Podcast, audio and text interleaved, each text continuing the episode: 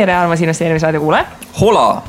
meil on saade numbriga kaheksakümmend kuus ja meil on täna selline külaline, et enne kui salvestusnuppu sai vajutada, siis vaadati turud veel viimast korda üle, enne kui telefonile flight mode peale läks ja ma kujutan ette, et kohe, kui me lindistuse lõpetame, siis nagu vaadatakse, mis turgudes vahepeal toimunud on.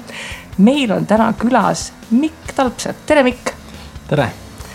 Mikk on äh, tuntud vist mitut pidi, sõltub, äh, mis ajakirju, ajalehti loed, et Äripäevas siis kõige alguses kõige kuulsamaks said sa sellepärast, et sa siin turge ületavaid tootlusi tegid. ja nüüd viimasel ajal on selline ettevõte nagu Etaloni varahaldus väga emotsionaalne olnud eelkõige vist LHV foorumites, mul on tunne, kus elatakse Etaloni tegemistele väga kaasa, et äh, sissejuhatuseks Mikk, et äh, räägime, kes sa oled, mis sa teed, kust sa tuled? investeerimisega olen tegelenud äh, aktiivselt äh, kahe tuhande kolmandast aastast alates mm. -hmm. börse iseenesest jälginud juba üheksakümnendate lõpust, ütleme üheksakümne kaheksandast aastast alates, et et sealt on võib-olla sellised esimesed arusaamad börside toimimisest tekkinud. aga börsikaupleja kui selline sai minust kahe tuhande kolmeteistkümnendal aastal vahetult enne ülikooli astumist mm. -hmm. et et äh, su suvel peale keskkooli organiseerisin veel jäätisäri Pirita rannas ja selle järgselt alustasin siis börsikauplejana. et olid sellised huvitavad ajad.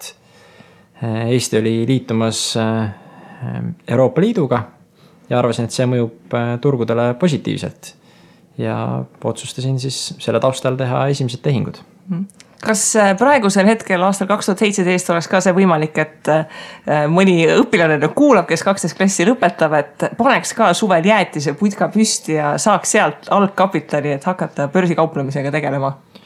jaa, kindlasti, et needsamad võimalused on äh, ka tänapäeval võimalikud ja õigupoolest on võimalusi rohkem, et, et, et et võib ka mit-, mitmesugust muud ettevõtlust teha, et, et sellise pisikese kapitaliga on tegelikult võimalik alustada küll ja kuna kõik on elektrooniline, siis nii ettevõtte loomine või füüsilisest isikuks ettevõtjaks registreerimine on õigupoolest õige ja lihtne. Mm, ja mis see sinu mõistes väike kapital on, millega alustada juba saab? ma arvan, et sellise ka tuhande, kahe tuhande euroga on võimalik eh, väikeettevõtlust eh, täiesti edukalt organiseerida ja alustada. Mm -hmm. aga võib-olla räägime siis eh, natukene ka Miku esimestest tehingutest, et ma siin tahaks rääkida väikse loo iseendast ja just sellest perspektiivist, ma mäletan, aasta oli mingisugune kaks tuhat üheksa, kaks tuhat kümme, paras sihuke kriisiaeg, sihuke kõik oli väga hämar ja oli vist talv ka väljas, siis ma lugesin Äripäeva ja vaatasin, et oh, et seal on kolm sellist tegelast nagu Mikk Talpsepp, Tõnn Talpsepp ja Lembit Talpsepp ja siis nad rääkisid Baltikast midagi ja siis ma vaatasin, et oh, et siuksed kõvad vennad, mingi Mikk ja Tõnn ja. ja siis isaga koos nagu perekondlikult nagu investeerivad ja siis mulle nagu, et miks, miks mina niimoodi kunagi ei teinud, et miks, äh, kuidas mina nii kaugele olen sellest asjast jäänud ja siis vaatasin, et äh, Mikk sa ülikõva tegelane, et kunagi oleks äge, kui ma saaksin Mikuga rääkida, nüüd ma teen saadet Mikuga koos. et selles mõttes jumala äge, aga mulle jäi meelde see, et äh, Baltikaga oli teil mingisugune teema, et kas see oli sinu esimene treid või, või kuidas Baltika üldse täna on, kas on su portfellis ka? ei, Baltika ei ole portfellis, et, et Baltika vastu käisin kohut õigu, õigupoolest, et mm. -hmm. kuidas niimoodi läks? minu hinnangul äh, Baltika esitas eksitavat informatsiooni mis äh, tekitas siis äh, meie investeerimisfirmale märkimisväärse kahju. ja, ja siis äh, selle taustal sai siis pöördutud nii Finantsinspektsiooni kui, kui ka kohtusüsteemi poole. kas tänaseks on see kaasus lõppenud? tänaseks on see lõppenud jah, ja minu jaoks suhteliselt sellise absurdse tulemusena, et, et kohtuotsus sisuliselt ütles seda, et Eestis eh, turu manipulatsioon ei ole tsiviilõiguse raames karistatav, et on küll karistusseadustiku järgi karistatav, et, et põhimõtteliselt sa võid vangi minna, aga sult raha ära ei võetaks, kui sa sooritad turu manipulatsiooni. et ma lugesin kohtuotsusest sisuliselt sellise kommentaari välja. no näed, asjad, mille peale isegi ei tuleks. aga, aga kui palju nagu noh, et see, see on noh, Eesti börsiajaloos ka selline suhteliselt ainulaadne case minu meelest, et äh, kui palju peab uurima ja puurima, et üldse nagu selliste murekohtade järeldust nõudma, et tavaline väikeinvestor vist kunagi ei, ei süübi nii kõvasti ühtegi aktsiasse ja ühtegi firma hingeellu, et ta võiks avastada seal mingeid selliseid potentsiaalseid probleemikohti. noh, oleneb, et ähm õigupoolest ega väikeinvestoril on suht vähe teha, kui mingisugune rikkumine aset leiab, et, et, et ega Eestis äh, keegi sind väga ei kaitse, kui, kui mingi rikkumine aset leiab, et, et USA-s on äh, selline investorite kaitse on väga tähtsal kohal, et, et kahjuks Eesti börsisüsteem ei ole sellele tasemele arenenud, et ilmselt võtab aega veel kolmkümmend aastat äkki selline turumanipulatsiooni kahtlustus või, või siis ka süüdistus on tegelikult esitatud ka ühele teisele Eesti investorile, et kuigi sina olid praegu see, see pool, kes siis Baltika vastu läks, eks ju, kohtusse, siis äh, siis minu meelest Arvo Nõgese vastu läks siis Finantsinspektsioon ja, ja leidis ka, et Arvo Nõges on süüdi turi, turumanipulatsiooniis, et äh, neid näiteid tegelikult Eesti sellest äh, kohtupraktikast on, aga, aga nagu noh, Mikk ütleb, et väikeinvestor ei ole väga kaitstud, et mulle tundub ka, et siin tasub olla nagu hall hiireke ja võib-olla siis tegutseda kuskil välisbörsidel. et sellest ongi mu küsimus, et äh, Mikk, et äh, kuidas sa siis lõpuks jõudsid välisturgudele, et äh, ma saan aru, et Baltikaga on nüüd kõik, et no siin Tallinna börsil pole ka suurt midagi teha, eks ju, siin kümmekond aktsiat on ja nendega ilmselt mingisugust volatiilsust kauplemist ei tee. et ilmselt järgmine suund oli sul vist USA või kus, kus sa läksid? jah, et üsna kiiresti sai USA turgudele keskendatud ja, ja see on selline põhiturg olnud põhimõtteliselt kogu investeerimiskarjääri jooksul, välja arvatud siis äh, kahe tuhande kaheksanda aasta kriisi ajal, et. et äh, sellel ajal äh, parimad investeerimisvõimalused tegelikult ka maailma mastaabis olid Eestis.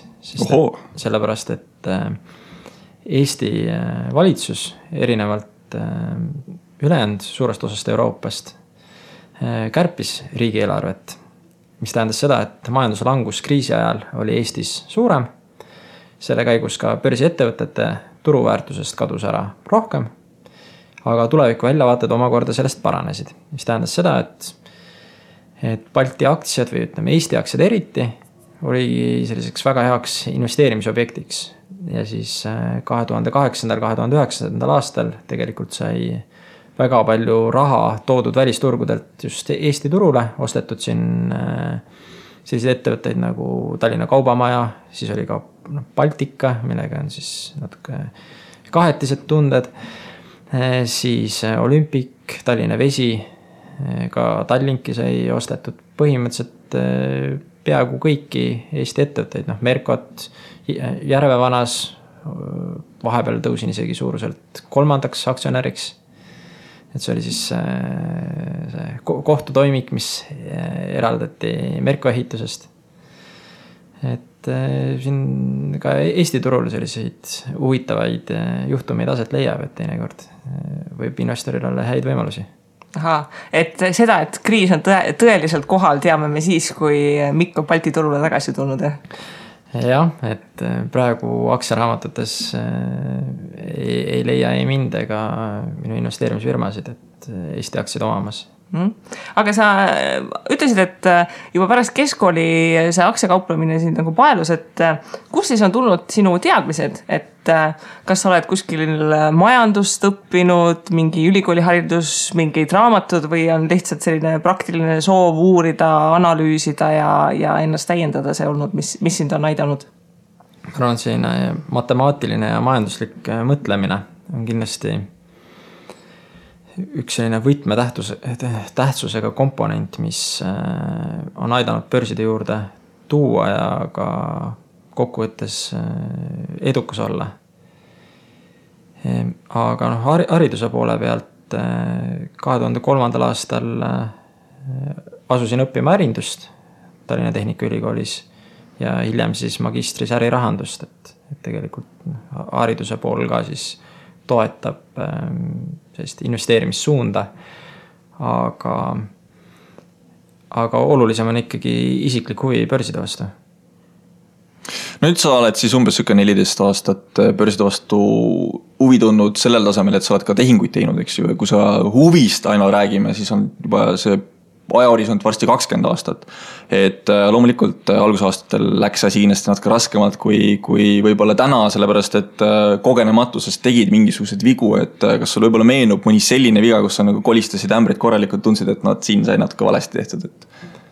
Ehm, noh, ma arvan, et kõige suurem viga, mida investor või algaja investor teha saab, on, on ütleme sellise liigse võimenduse kasutamine või, või laenukapitali äh, kasutamine näiteks.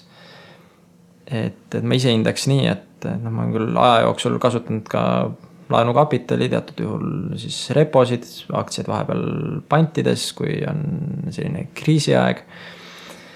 aga, aga kokkuvõttes leian, et, et tegelikult äh, selline laenatud kapital ja ekstra võimendus ei ole andnud erilist tootluslisa, et see on rohkem tõstnud, ütleme sellist eh, riskimäära kui, kui tootlusprotsenti.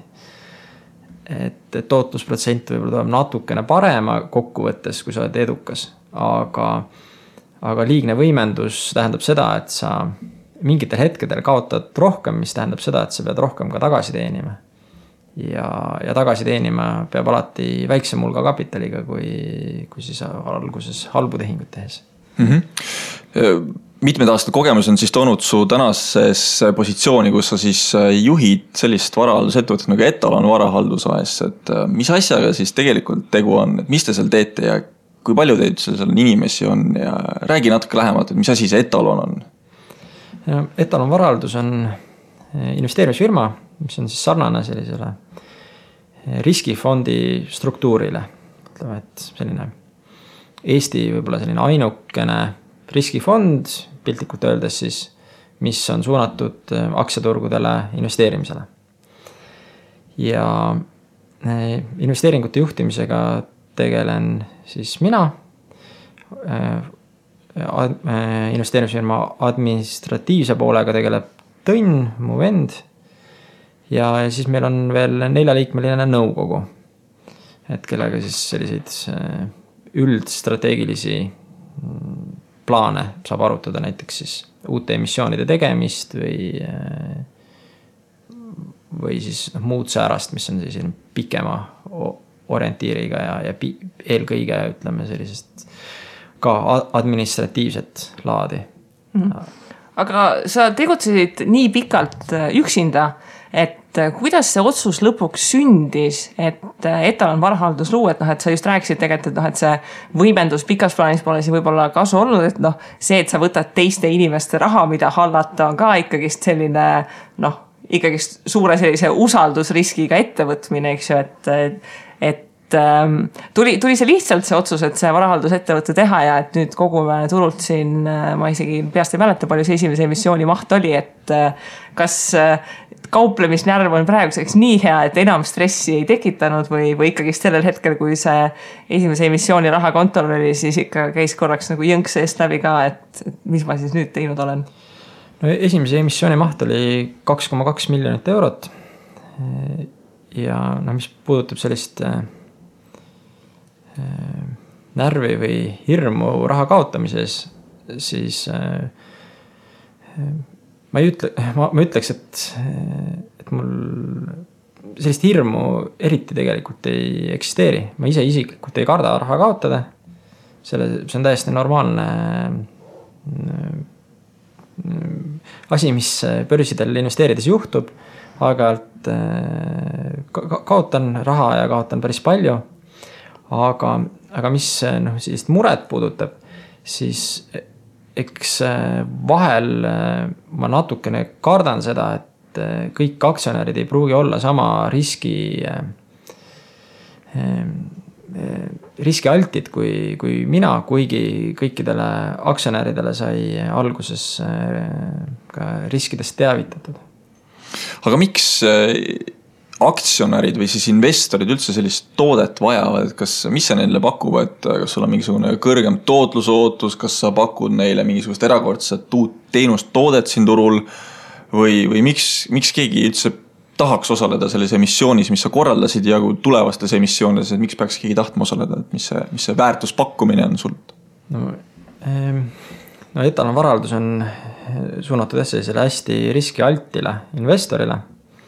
Ja üks põhjus, miks äh, siis äh, ka aktsionärid on soovinud sellega liituda, on olnud võib-olla selline äh, ka selline usaldus minu kui investori ja varajuhi vastu ja teiselt poolt ka selline tootluse ootus pikas perspektiivis. et et etanolvarahaldusega on seatud tootluse eesmärgiks kakskümmend kuus protsenti aastas keskmiselt järgmise kümne aasta jooksul. Mis tähendaks seda, et eesmärgipäraselt peaks äh, vara kasvama kümne aastaga kümnekordseks. Äh, kümne aasta perspektiivis see tähendab sisuliselt seda, et turutootlust peaks eda-, e-, edas-, edestama siis kumulatiivselt kokkuvõttes seal umbes seitsmekordselt et mis on siis märkimisväärne turu ede, ede, edestamine, mis nagu just pikas perspektiivis peaks välja tulema. Ma arvan, et see on äh, siis osa investoreid etalonvarahaldusse tõmmanud Mhm. aga kas äh, sellist tüüpi ettevõtted nagu Etalon varahaldus, kas äh, oleks seda saanud ka näiteks kümme aastat varem teha? kas siis oleks ka turul olnud neid investoreid, kes oleks panustanud? või praegu see, et Etalon on sündinud ja raha panustatakse, märgib nagu võib-olla mingit punkti Eesti sellises investorkultuuri arengus, et me oleme jõudnud selliste riskifondidega ajastusse, et inimesed sinna panustavad? No õigupoolest on Eestis ka varem olnud äh, mõned riskifondid, et mille selline saatus on olnud suhteliselt kesine, et, et kasvõi siin oli see Guild arbitraaž, et, et kus, kus paistis, et mitte ainsaks viisiks raha kaotada ei olnud äh, halvad investeeringud, vaid ka raha sai ettevõttest muudel viisidel kaduma. et jäi vähemalt selline mulje. et, et et sellised juhtumid on ähm, sellisele riskifondide äh, ärile Eestis sellist halba mainet toonud, et, et alamvarahaldusega kindlasti üritame teistpidist tõestada võib-olla Kristi, kui sa küsid, et kas äh, Eesti investorkultuur oli selle jaoks valmis, siis kui me vaatame, mis toimus näiteks ehitusturul kaks tuhat viis kuni kaks tuhat seitse aastal, kus neid kipsmaju osteti kokku, siis see oli samasugune riski peale mäng ja, ja pangad ju tegelikult ka võimendasid ennast küllaltki palju välja ja, ja noh, laenukraanid olid nii lahti, kui vähegi lahti olla said, et määritigi leiva peale seda raha, et et ma arvan, et äh, tänane olukord on võib-olla isegi natuke parem kui kui kümme aastat tagasi, sellepärast et me oleme korra läbi elanud ja, ja võib-olla see Miku teadvustus ka, et mis ta nagu teeb täpselt ja kuhu ta investeerib, et see, see on nüüd eh, kuidagi rohkem massidesse jõudma hakanud, sellepärast meil on mingisugune võnks läbi käinud ennem. aga, aga Mikk, et kakskümmend kuus protsenti aastas väga sihuke kõrge lend, kõrge kaar või noh, kui kõrge. Peter Lynch tegi kakskümmend üheksa protsenti oma Magellandi fondiga, vist Magellandi fond tema tegi kolmteist aastat jutti, et miks siis Peter Lynch'ile ära ei tee. miks, mis tänased seisud üldse on, kuidas nagu tootlus on, et kaua te tegutsenud olete, kas teil aasta on täis, vist rohkem kui aasta juba? Ehm, no Etalon varahaldus alustas äh, mais kaks tuhat viisteist, mhm. läbi on poolteist aastat. Ehm, eelmine aasta oli Etalon varahaldusele suhteliselt edukas, et lõppes kolmekümne üheksa protsendise tootlusega ligikaudu. Ehm, kaks tuhat viisteist siis pool aastat sai lõpetatud negatiivse tootlusega umbes seitsme protsendiga, natukene jäädud turgudele alla. eelmine aasta oli väga hea, seda aastat oleme alustamas äh, siis äh, negatiivselt, ligi siin kuueteist protsendise miinusega. aga miinusega sai alustatud ka eelmist aastat, mis lõpuks õnnestus lõpetada väga edukalt selline suur volatiilsus äh, nüüd tavapärane riskifondides, et kui sa räägid praegu, et miinus kuusteist protsenti siin äh, jaanuarikuus tegid, eks ju, et see. mulle nagu tundub, et see nagu ei ole vist midagi, see ei, see ei määra nagu midagi, et sa peadki olema valmis, kui sa võtad sellist riski investorina ja samas ka fondihaldurina nagu, et okei okay,, miinus viisteist tuleb, on järgmine kuu võib olla ju pluss kolmkümmend nojah, et etalonvaralduse parima kuu tootlus on olnud nelikümmend neli protsenti. Ja halvim kuu ongi tegelikult nüüd see jaanuar, et, et on siin paar kuud olnud veel siin miinus viieteist protsendi kanti tootlust aga kuhu sa investeerid või mis sa täpsemalt teed, et äh, sul on äh, esimesest emissioonist äh, kaks koma kaks miljonit eurot, noh, võib-olla natuke rohkem, et kui sul nüüd tootlus on ka olnud mingisugune vahepeal olemas. et noh, sa ei tule ilmselgelt ju siia Tallinna börsile ostma midagi, vaid sa lähed ikkagi kuskile mujale, et kus või, või kuidas su päev nagu välja näeb, et vaatad, et oh, mingi Apple kaupleb ägeda koha peal, ostad Apple'it või siis sa vaatad hoopis mingeid optsioone, futuure ja, ja möllad kuskil kosmoses või, või mis sa teed? no õigupoolest äh, tänasel päeval äh, olen ma investeerimisvõimaluste äh, investeerimise koha pealt väga negatiivne. et leian, et börsid on juba tõusnud kõrgemale, kui, kui oleks riskide baasil põhjendatud.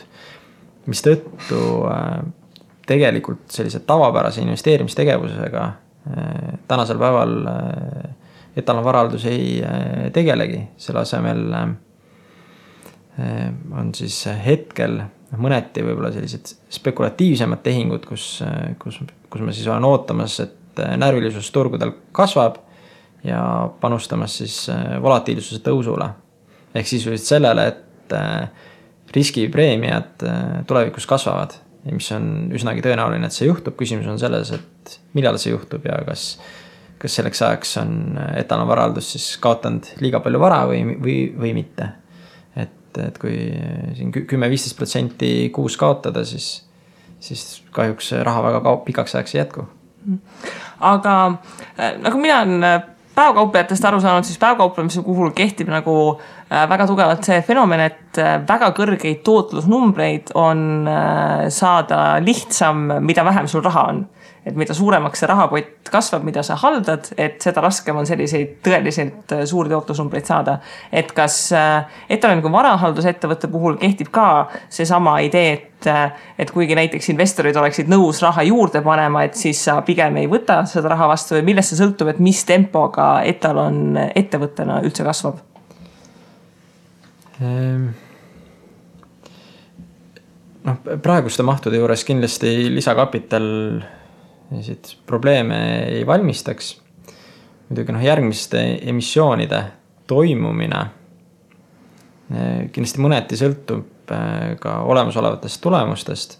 et juhul, kui siin peaks eh, hävima märkimisväärse hulga kapitali, et siis, siis, siis pigem ei võtaks juurde uut kapitali ja, ja siis keskendukski nendele strateegiatele, kus on äh, piiratud kapitalimaht ja raha teenimine on lihtsam mm,. mulle tuleb siin meelde kohe Äripäeva investor Toomase konverents, kus siis päevakaupleja Marek Kallin rääkis, et äh, tead, et noh, et alustasin siin kauplemisega, võtsin esimese laenu ja siis võtsin. noh, õnnestus nagu plussi jõuda ja siis tuli Tõnis Hirdoja, kes ütles, et no võtsin esimese laenu ja häbisin, võtsin teise laenu ja. no siis tuli nagu plussi jõuda, et kas see võib-olla ei oleks nagu hea võimalus, kus siis ka nagu, et okei okay,, et oled äh, kahe koma kahest miljonist suutnud teha üks miljon ja võtad kapitali peale ja siis lähed nagu edukamalt edasi, sest sa oled nüüd mingisugused asjad saanud läbi testida ja sul on võib-olla mudel töötab paremini ehm on sul üldse mudelit? ja, ja muidugi, et, et õigupoolest strateegiate arv, mida ma turgudel rakendan, ütleme kuni, kuni viiskümmend erinevat strateegiat. erinevad, no ütleme strateegiaks ma nimetan erinevaid ebaefektiivsusi, mis börsidel eksisteerivad. Nende eksisteerimine sõltub äh, siis osaliselt äh, börsitsükli faasist sõltub sellest, kas on parasjagu kriis või mitte, sõltub intressimääradest, et. et tegelikuks, tegelikult igaks selliseks turuolukorraks on äh, mul mingid äh, strateegiad eksisteerivad. Äh, mis peaksid tooma kõige paremat tulu. ja noh, tänasel päeval kahjuks enamik strateegiaid magavad ja ootavad oma aega ma nüüd äh, kujutan ette, et äh, sul on seal Etalini kontoris kuskil on mingi selline seif, kus sees on sellised kaustikud, kus on need viiskümmend strateegiat niimoodi välja kirjutatud, et. et mida selline nagu börsistrateegia tähendab, et kas sul on äh, Excelis mingid mõõdikud või sul ongi kuskil seifis mingi kaust või see on kõik kuskil sinu peas olemas ja siis sellest Rolodexist tuleb, et nüüd praegu on selline, selline hetk nagu turul ja, ja need strateegiad võiksid toimida et äh, küsite siis ühesõnaga strateegiate hoiustamise koha pealt. et, ähm, et, äh, et, et, et, et, et mõistagi mitmed strateegiad on äh, üles märgitud, on siis erinevad sellised, kas börsimärkmetena märgitud üles, mis millalgi toim-, toimis. palju asju on kindlasti ka peas, mis äh, vähemalt peas peaksid salvestuma, isegi kui muidu märkmed hävinevad kuidagimoodi. et, äh, et noh, näiteks noh, ma võin tuua mõned sellised strateegia näited, et, et äh, mida praegu ei saa nii edukalt teha, aga mida kriisi ajal näiteks eelmise kriisi ajal sai. kas järgmise kriisi ajal saab, seda ei oska öelda. et eelmise kriisi ajal läks pankrotti väga palju panku ja, ja selle tulemusena hakkasid äh, suured ja tugevamad pangad hakkasid üle võtma väiksemaid. ja, ja samal ajal olid ka suured pangad ka ise justkui ohus äh, pankrotti siis potentsiaalselt minemas. ja vahetati siis äh, enda aktsiaid väiksema panga aktsiate vastu, et niimoodi tehti ülevõtutehingut. näiteks siis võis olla nii, et pank A mille aktsia maksis eh, üksteist dollarit, võttis üle panka B, mille aktsia maksis üheksa dollarit. ja vahetati siis aktsiaid suhtes üks-ühele.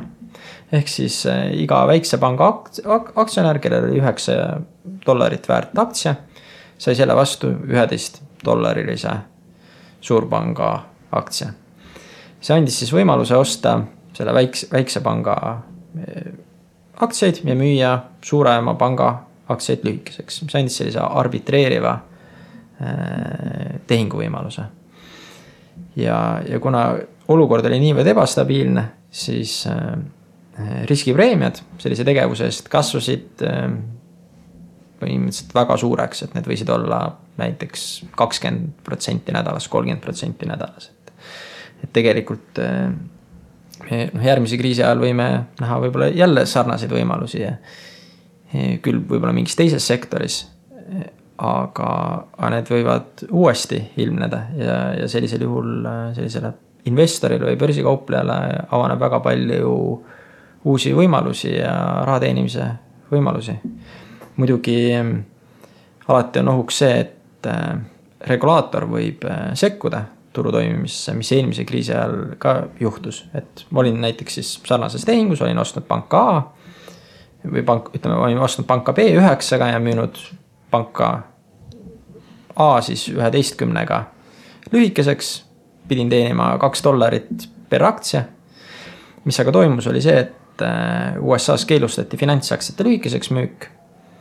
mille tulemusena võis näiteks leida selline olukord, kus panga A aktsia tõusis kolmeteist dollari peale ja pangal B kukkus seitsme dollari peale. tulemuseks oli see, et ma olin hoopis iga aktsia kohta olin neli dollarit kahjumis. kuni siis tähtajani, kui äh, aktsiad vahetavad äh, üks-ühele teineteise vastu. ja, ja midagi teha ei olegi, ma ei saa seda tehingut juurde ka võtta rohkem.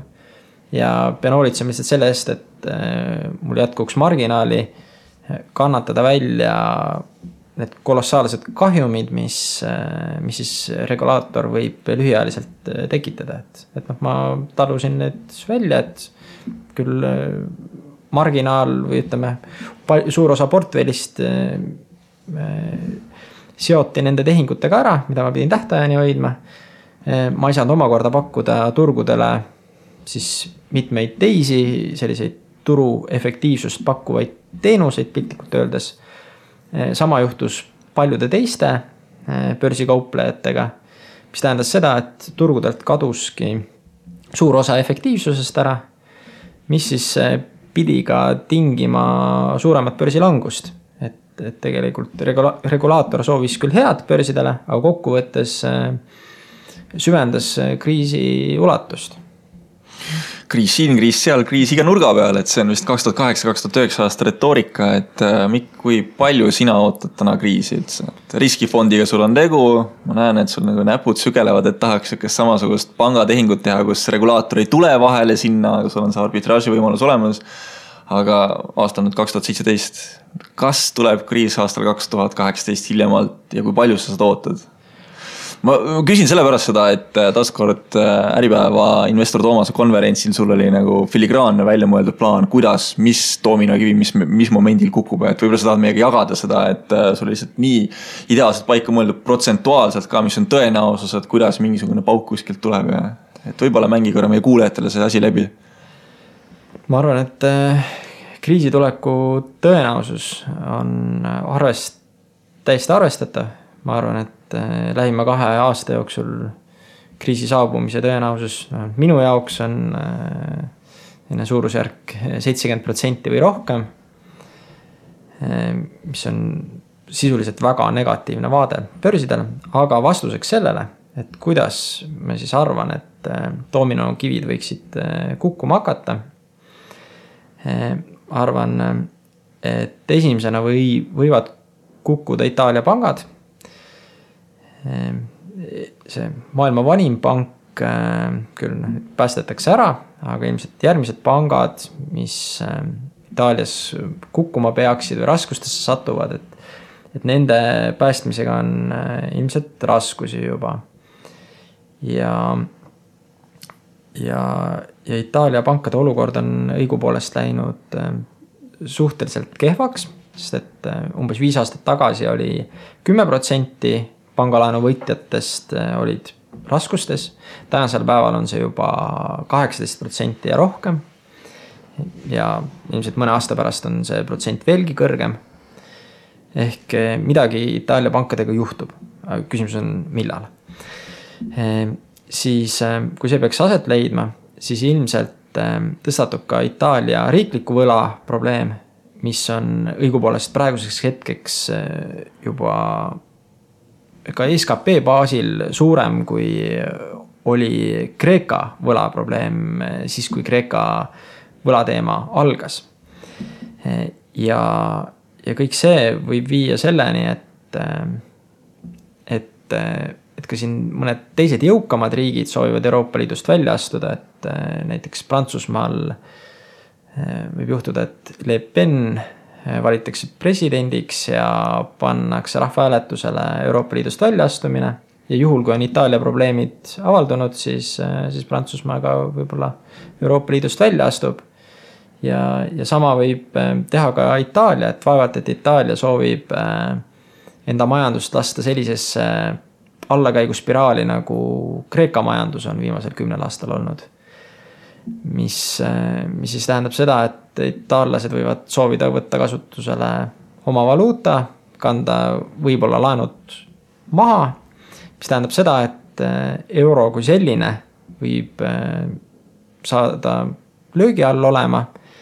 ja, ja kui euro nõrgeneb, siis tugevneb dollar, kui dollar tugevneb, see tähendab, et eh, ameeriklastel on omakorda raskem eksportida Euroopasse, mis siis pärsib ka USA majandust ja, ja noh, nõnda need dominokiid võivad omavahel siis kukkuma hakata ma pean ütlema, et Kristi Tauri vaatavad suurte silmade üksteisele otsa praegu ja, ja nendel on üks küsimus ainult peas, et äh, kuidas meiesugune väike investor saaks ennast päästa selle, sellise kollapsi eest, et äh, kas on mingi instrument, kuhu tasuks investeerida, kas peaks kõik raha kokku korjama, sukasäärde panema, kas peaks selle raha vahetama dollarite vastu või, või mis oleks see hea kaitse, et äh, vara säiliks järgmise kriisi ajal väikeinvestoril investeerimine on igal ajahetkel on keeruline, et, et aga noh, mis ma arvan, et sellised tugevamad valuutad näiteks olema saavad, et,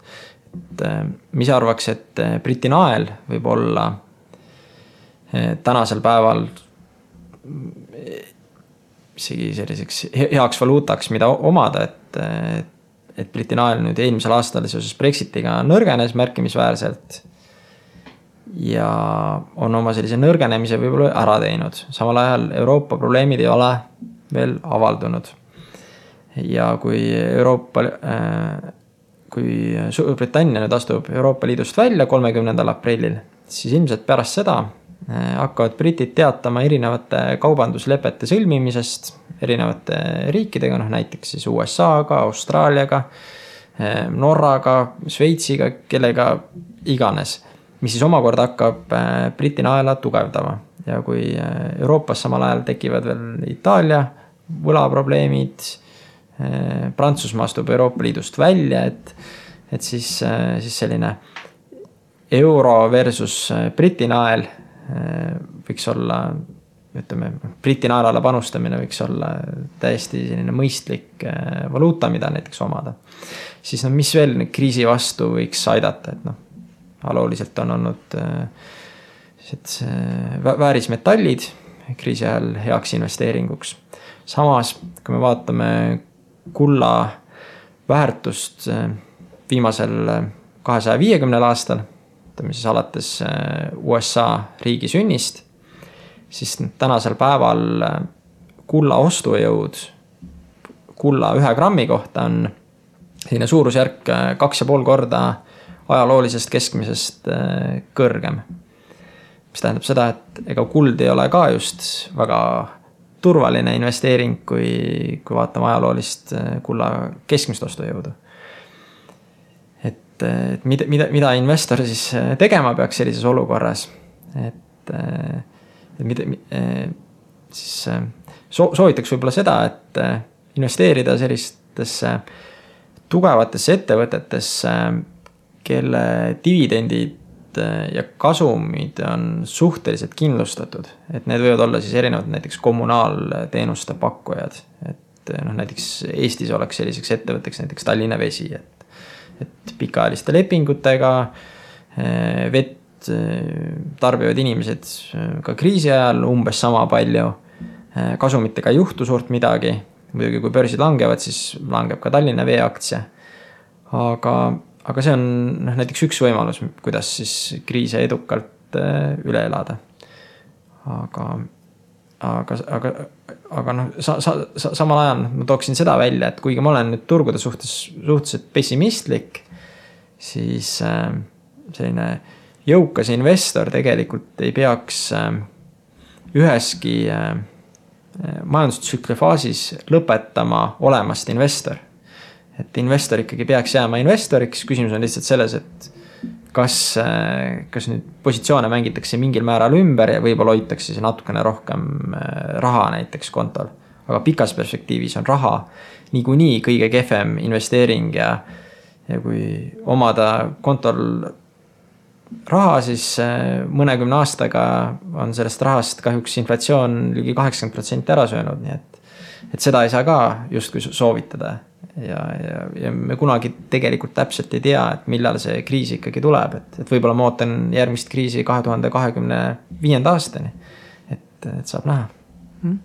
sa tood siin päris palju igasugust jooksustatistikat ja numbreid välja, et selleks, et äh, üldse selliseid pikemaajalisi visioone ja mõtteid turu liikumise kohta, et tekiks, siis sul on vist pidevalt väga palju sellist majandusstatistikat, finantsinfot, erinevate riikide turuülevaateid, kõik, kõike sellist, et äh, kust sa sellist infot üldse kogud, et noh, näiteks kasvõi see Itaalia pankade kohta, et äh, kust tuli sinu jälle täpselt see teadmine, et kui palju on praegu Itaalia panga laenuvõtjatest äh, võlgades, et kuidas üldse sellise infokoguse jälgimine ja, ja haldamine käib, et selle kõigega kursis olla?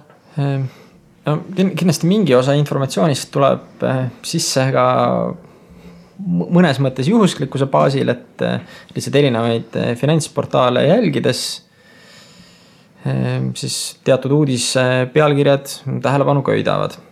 siis no mis sellist statistikat puudutab, et, et noh, siis kindlasti jälgin erinevaid selliseid USA statistikaagentuure ja samuti ka Euroopast, et noh, näiteks Eurostat annab siis regulaarseid ülevaateid eh, kõikidest Euroopa äh, Liidu liikmesriikidest ja, ja selle informatsiooni põhjal on siis võimalik väga palju erinevaid järeldusi teha mm. -hmm praegu see kriisiskeem, mis sa meile joonistasid siia silmade ette kõigile, on tegelikult minu jaoks väga põnev kuulata, see annab nagu sihukese värskendava perspektiivi selles osas, et vot ise võib-olla ei suudagi niimoodi mõelda ja sellest tulenevalt äh, minu küsimus on nüüd selline, et kuna sa LHV Foorumis kunagi väga ägedalt kirjutasid erinevate investeeringute suhtes, et äh, kuhu sa oled mingi positsiooni võtnud, mäletan seda, et kas Tais olid vist mingisugune uraanitootjas ja siis Türgis ja sellistes erinevates instrumentides.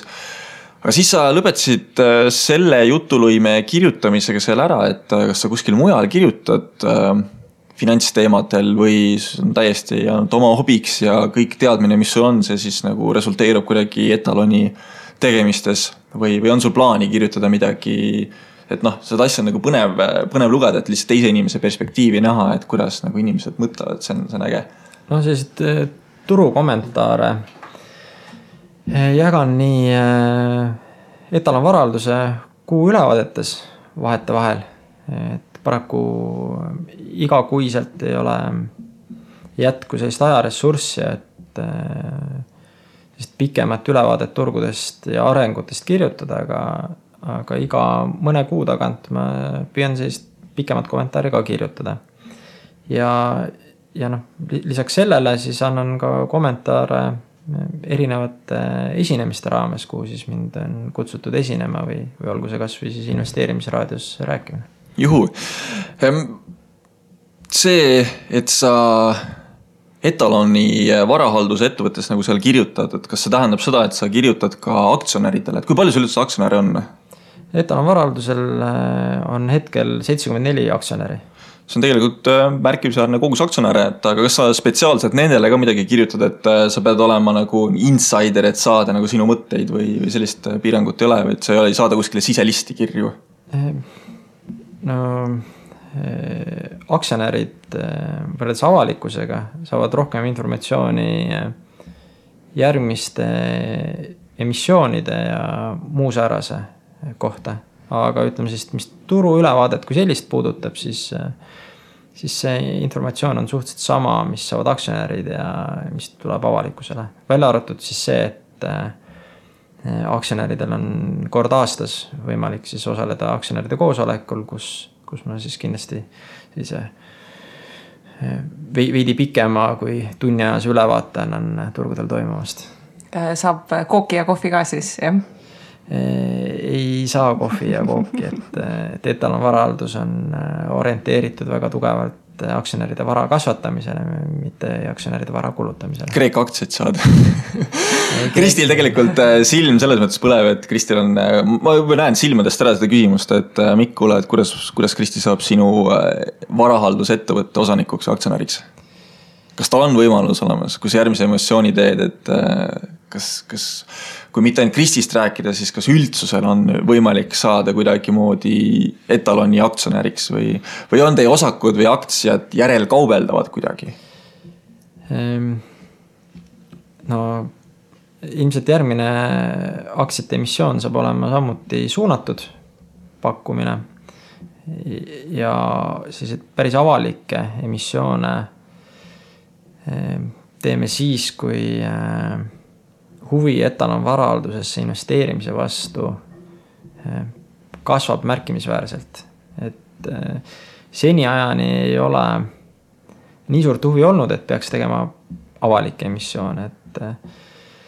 Et aga mis puudutab sellist aktsionäride valikut ja, ja võimalusi etalon varaldusse investeerida, et, et, et kindlasti ootame aktsionärideks kutselisi investoreid ehk ehm, siis ehm, kui kutseline investor on siis väärtpaberituru seaduses siis see, kellel on eh, piisav tehingute kogemus ja piisav varaline maht, et, et selle alusel saab.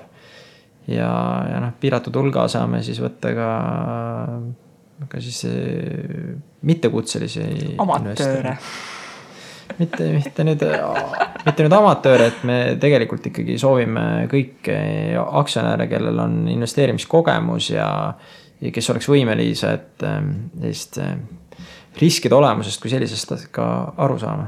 aga kuivõrd äh, aitavad sind sinu tegemistes sellised aktsionärid, kes äh, on mingisuguse kogemusega varasemalt olemas, kas, kas te suhtlete omavahel, kas teil on mingisugune selline kanal, kus äh, kellelgi on mingi hea idee, et kuule Mikk, et vaata, näed, et praegu on näiteks seesama Türgi majandus on ju, et midagi head on seal toimumas, et äkki vaatad sealt mingisuguseid instrumente või sellist asja teil ei toimu üldse?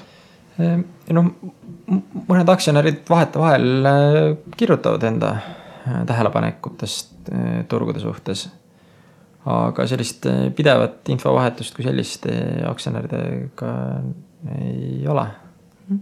kes on Eesti turul etaloni konkurendid?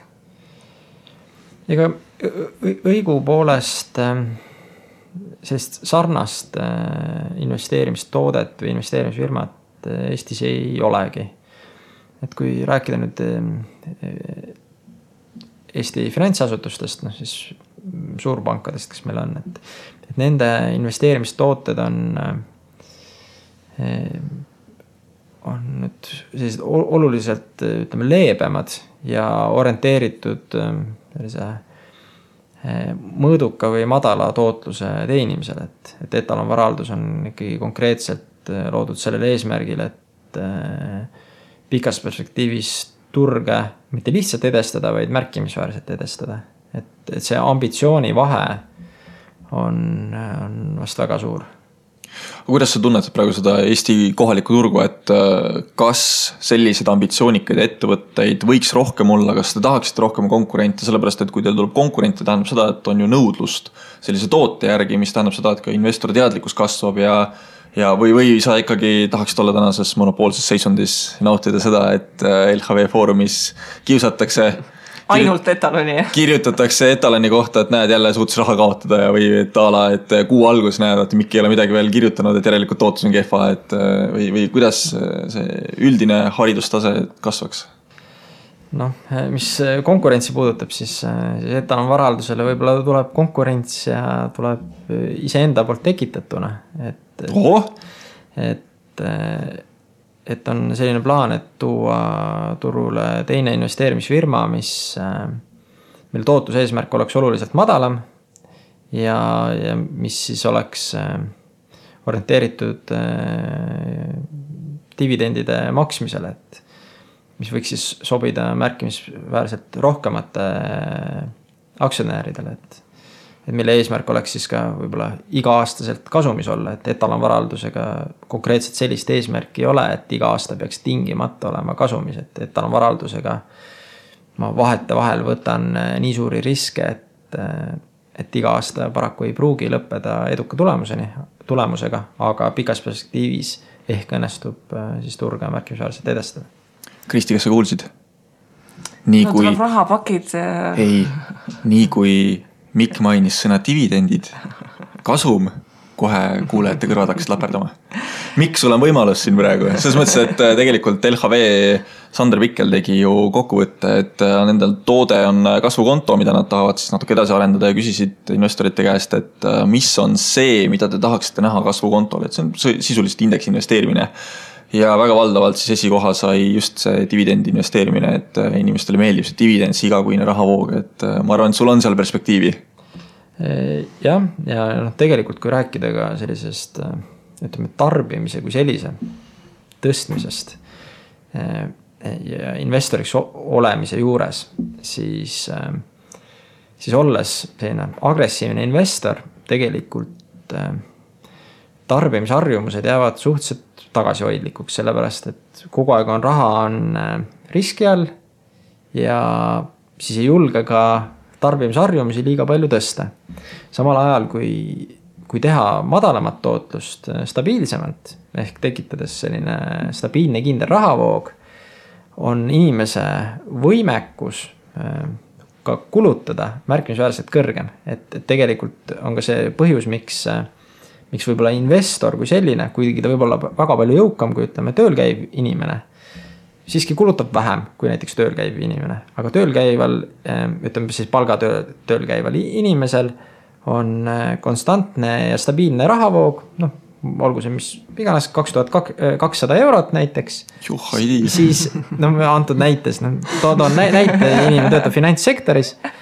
siis, äh, siis, siis inimene võimalik, et julgeb kulutada ära selle palga võib-olla viimse sendini, samal ajal äh, keegi investor teenib võib-olla keskmiselt näiteks ütleme kuus tuhat eurot kuus või aasta baasil tuleb, siis investor samas kardab kogu aeg oma ülejäänud kapitali pärast ja julgeb kulutada näiteks tuhat kakssada eurot.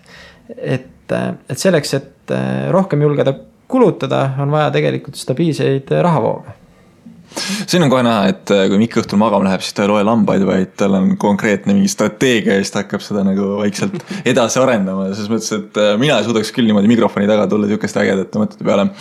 aga ennem kui me siin täiesti ära lõpetame asja, siis selline huvitav asi on olemas nagu Etalon konverents.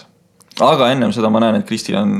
ja, ja mul üks küsimus veel, mis, mis mul tuli täitsa niimoodi mikrofoni tagasi, suurepärased mõtted, ausalt luu. et kuigi tegelikult noh, Etalon praegu on suhteliselt alguses, eks ju, et see esimesed poolteist aastat ja, ja sa rääkisid siin kümne aasta eesmärgist, et. Äh, aga et nüüd, kui juba läks nagu selles suhtes põnevaks, et võiks seal nagu teine varahaldusettevõte kõrval olla, et. et äh, mis siis see saja aasta plaan Etaloniga on, et noh, näiteks kui sellel esimesel riskifondil saabki nagu kümme aastat täis, et äh, mis siis saab, et kas investorid võivad öelda, et kuulge, et nagu paneme edasi või sa ütled, et ei, et selle projektiga on tehtud ja, ja ma võtan nagu midagi muud ette? noh, peale kü kümmet aastat äh, toimub ilmselt uus eesmärgistamine järgmiseks kümneks aastaks. et äh, ja kui esimesel kümnel aastal õnnestub siis eesmärke väga edukalt täita, et, et siis võimalik, et järgmiseks kümneks aastaks saab seatud äh, madalam tootluseesmärk ja, ja, ja eesmärgiks saab olema rahulikum kapitali kasvatamine kui esimesel kümnel aastal. aga e, vastuseks siis e, ka etalon konverentsi puudutavale küsimusele, siis, siis hiljuti me tegime väikese brändi muudatuse ja küll ettevõte, mis äh, siis Singapuris äh, suurt investeerimiskonverentsi korraldab, on jätkuvalt sama ja kannab nimetust siis Etalon konverentse. aga äh, ettevõt-, aga ürituse nimi siis muutus ja kannab nüüd nime World Wealth Creation Conference kaks tuhat seitseteist. Ja, ja selle raames oleme siis kutsumas kokku maailma edukamad investorid Singapuri samuti sellised maailma kõige mõjuvõimsamad riskikapitalistid. ja juba praeguseks hetkeks on äh, meie üritusele tulemas äh, kolmkümmend äh, kõige võimsamat riskikapitalifirmat. aitame siis neid viia kokku idufirmadega, et idufirmadel on ka sammud, et see on üks osa meie konverentsist, et, et et, et viia siis kokku ka idu, idufirmasid riskikapitalistidega. lisaks sellele anname siis ülevaate sellest, et kuidas mõtlevad maailma edukamad investorid, kuidas saavutada märkimisväärselt kõrgemaid äh, tootlusnumbreid tulevikus, et, et noh, esinejatena on näiteks meil on sellised legendid nagu Jim Rogers, kes kunagi koos George Sorosega idestas turgu sajakordselt ja teenis rohkem raha, kui ta suutis kokku lugeda ja ja pärast seda keskendus siis äh, Guinessi äh, rekordite purustamisele, reisides ümber maailma. siis meil on äh, selline legend nagu Mark Faber, kes on tituleeritud doktor Tuumiks, doktor hukatuseks. ja kes siis sai kuulsaks sellega, et suutis edukalt prognoosida tuhande üheksasaja kaheksakümne seitsmenda aasta musta esmaspäeva toimumist ja sellelt siis ka tulu teenida. samuti eh, prognoosis edukalt eh, Aasia kriisi üheksakümnendatel ja on veel mitu kriisi edukalt prognoosinud ja, ja siis meil on ka selline üks maailma juhtivamaid motivatsioonikõnelejaid, Brian Tracy, jagamas miljonäride ja miljardäride saladusi ja edu aluseid. Tracy'l oli vist mingisugune äge Konna raamat et äh, Eat That Frog või midagi sihukest, et äh, ma tean, et ta on vist raamatuid kirjutanud rohkemgi kui, kui ainult ühe, et tegelikult äh, Tracy mõtteid saab lugeda täitsa avalikult. ja tegelikult ka vist Mark Faberil on olemas oma blogi, kui ma ei eksi ja, Jim Rogersi kohta ma nüüd nii väga hästi ei tea, aga ma olen seda nime kuulnud küll, et äh, Soros oli ka muidu äge vend, ega Sorost ei saanud, eks ju? või ei ole küsinud? So-, Sorose tiimiga oleme suhelnud küll, aga jah, Sorost hetkel konverentsile tulemas ei ole, jah miks see Soros mul praegu siia ette tuli, oli see, et Soros sai väga ju kuulsaks sellega, et kas see oli aasta üheksakümmend üks, üheksakümmend kaks, kui ta Briti naela suutis põhja lasta ja kui me nüüd meenutame aastat kaks tuhat kuusteist ka, kus jällegi Briti nael nagu allapoole tuli euro suhtes, siis äh, no kui ma ei tea, kas ajalugu kordub või ei kordu. meen-, meenut-, no The Guardian meenutas küll siin vanu häid aegu siis, kui see liikumine oli. aga võib-olla just see riski kohta küsimus, et äh, sul, sul ei ole ju konverentsi korralduses tausta ega selliste asjade tegemisel ja kust siis tuli, et me nüüd teeme me teeme seda esiteks Singapuris, me teeme seda nii, et ma isegi ei tea, mis te tahate sinna mingit viite tuhandet, kuute tuhandet, seitse tuhandet külastajat saada, eks ju, et absoluutsed maailma nagu tipud, et kust üldse tuleb selline esiteks mõte ja nagu kuidas üldse sellist suurt projekti teha, et konverents toimub novembris, eks ju? novembri on... lõpul jah, kolmepäevane konverents. et äh, teil on siis nüüd praeguse seisuga siis veel äh, üheksa kuud ja natukene peale siis aega, et see kõik toimiks, et äh, kuidas läheb? Läheb hästi, et, et meil tänasel päeval on koduleheküljel üleval kakskümmend üheksa esinejat. ja tuleb juurde veel kolmkümmend esinejat, et et eh, saab olema väga suur konverents kolme pealavaga. Eh, et eh, ja, ja ma arvan, et seal on kuulata rohkem kui küll nendele, kes plaanivad siis Singapuri tulla ja meil Eestist on juba tulemas päris palju inimesi aga mida tunnevad need etalon varahalduse aktsionärid, kes nüüd kuulsid, et Mikk tegeleb tegelikult konverentsi business'iga ja võib-olla nende kapitali kasvatamisel ei ole nii palju aega enam panustada võimalik? Ma arvan, et eh, etalonvarahalduse pikaajalisel aktsionäril ei eh, peaks olema muretsemiseks eh, palju põhjust, et, et kümne aasta perspektiivis küll paistab, et kas tootluseesmärgid saavad täidetud või mitte, kümne aasta perspektiivis näeb kõiki neid teadmisi, mida Mikk ise ka sealt konverentsilt juurde saab tõepoolest, see on investeering iseendasse, mis tähendab seda, et kui sa oled poolteist aastat tänaseks asja ajanud, siis sul on peale seda konverentsi umbes kaheksa aastat veel jäänud. ja kui sa saad sealt kõva teadmise, siis äh, ilmselgelt sul võid tulla see üle kahekümne kuue protsendi pikaajaline keskmine aastas. Mm meil on äh, lõpus selline traditsiooniline küsimus, mida me küsime kõikidelt külalistelt, et äh, kui kellelgi nüüd läks äh, silmad väga põlema, et tahaksid etaloni kohta rohkem uurida või tahaksid sulle kirjutada või joonistada, siis kust ja kuidas leiab etaloni kohta infot ja, ja kas sulle võib ka kirjutada ja joonistada ja, ja mis teemadel? jah, et see, kes vähegi tähelepanelikum on, et siis etalon varahalduse koduleheküljelt, mis on siis etalon.ee on äh, siis võimalik leida kontakteerumise vorm ülesse. et, et äh, kus siis ootame eelkõige siis äh, kutselisi aktsia, selliseid investoreid, kes võivad siis oma investeerimissoovist kirjutada.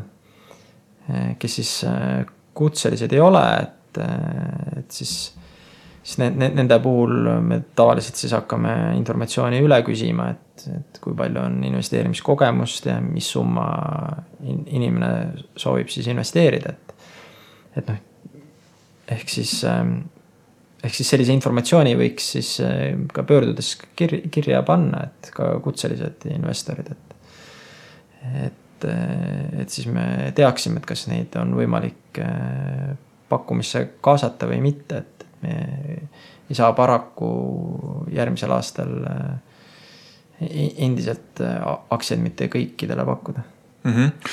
aga sotsiaalmeediaröögatused, Twitterid, Instagramid, Facebookid, kas äh, seal oled aktiivne, kas seal vastad või pigem hoiad sellist tagasihoidlikku madalat profiili? no õigu, õigupoolest mul natukene raskusi kõikidele kirjadele vastamisega ja kõikidele sõnumitele.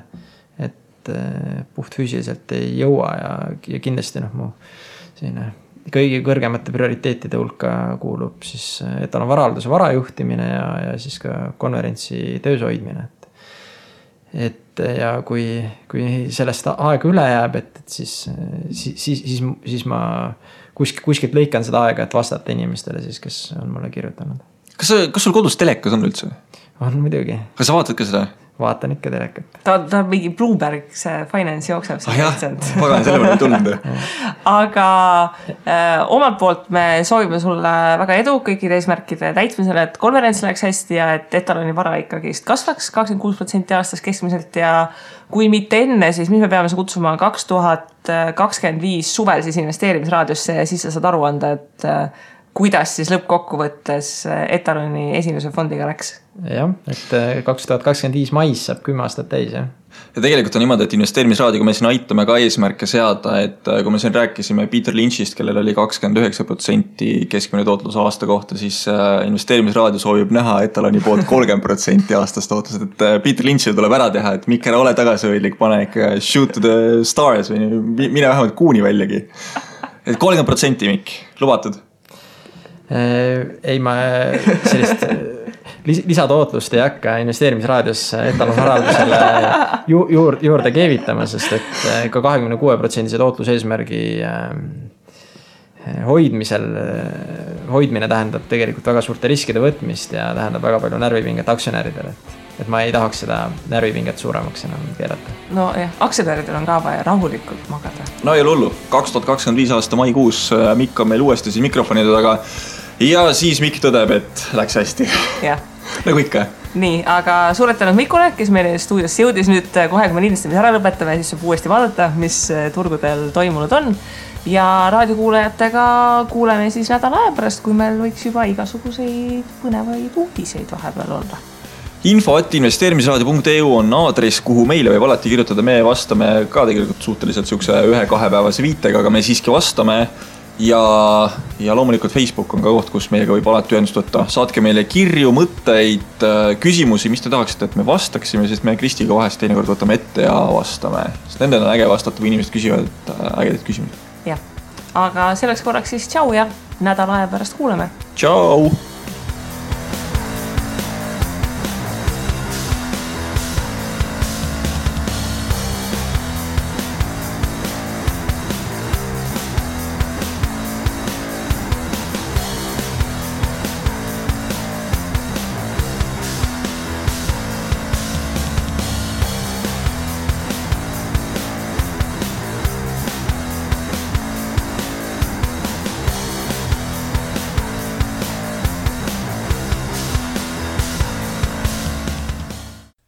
Investeerimisraadios kuuldud tuleb käsitleda kui meelelahutusväärtusega informatsiooni. me ei jaga investeerimisega maksunõu ning kuigi püüame edasi anda võimalikult täpset teavet, siis igasugune investeerimisrisk jääb investori enda kanda. ükski investeerimisraadios nimetatud tehing ei kätke endas soovitust antud vara osta või müüa